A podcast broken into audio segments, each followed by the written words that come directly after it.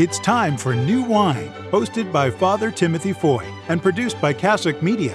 Father Foy is the sort of homilist you'd love to have in your parish. With a mixture of logic, reason, and humor, Father Foy knows how to get the Catholic Church's teachings across to the common man in a way everybody can enjoy. Now here's Father Foy.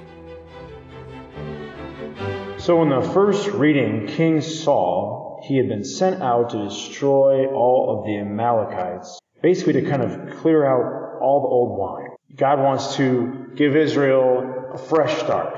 And he's going to have them have this fresh land with none of these, like, really awfully sinful people as in the Amalekites. But Saul basically holds out with his kind of own way of doing things. He's got basically the old man, sort of, this sort of the sin of Adam, still kind of ruling over his heart. And so you even hear that in his explanation when Samuel confronts Saul. Saul says, Well, I did obey the Lord. Now my guys, on the other hand, they took the sheep and the oxen. It's kind of like, you know, the old Adam kind of throwing Eve under the bus. You know, she, she did the wrong thing. It was her fault. The woman you put with me. A little bit of that right there. Like, you know, I, I did what I was supposed to. They took the sheep and the oxen because they wanted to do a good thing. But, I mean, they did that stuff. And if you go further in this passage with this kind of interchange, essentially, or eventually, when Saul is told he's no longer going to be king, then he sort of admits, okay, I messed up. But it takes takes like basically him being confronted with you really did sin, and you're going to be stripped of this of this power before he actually will admit it. And so in the um, in the gospel of Christ, he's the new Adam. He has all the good goodness we're supposed to try to receive from him, and he has these new followers, these disciples, they're not ready to fast yet because they would be doing so if they fasted with the wrong goal in mind whatever that would look like, it'd be the wrong goal because they had Jesus with them. And ultimately, while they could certainly receive a more spiritual truth of Jesus and the fullness of Jesus' Spirit that He wants to give to them, they don't quite know what it is. They, would be seeking other things. They're not ready to fast because they would see Jesus right there and they would think that they've got everything of Jesus that they need.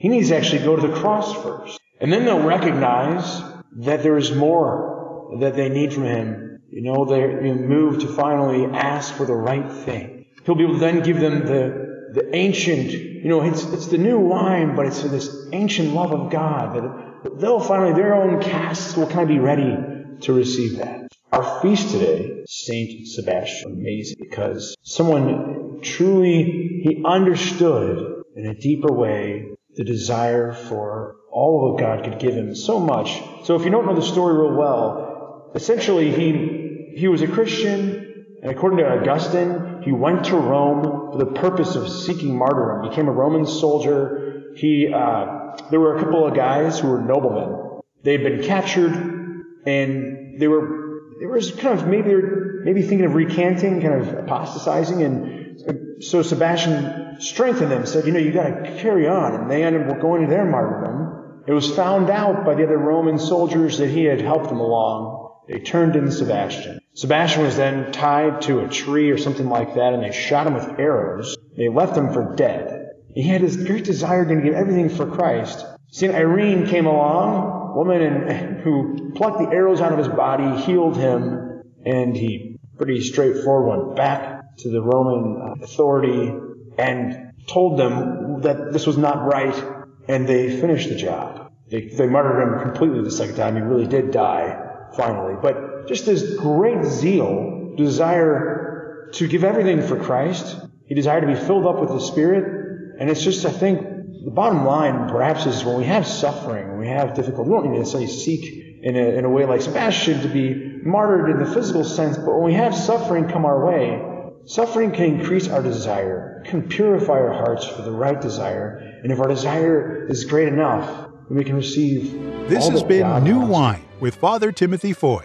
If you've enjoyed what Father had to say, please write a review at Apple Podcasts, Stitcher, Spotify, or wherever you download your podcasts. And remember to tune in tomorrow for the next episode of New Wine.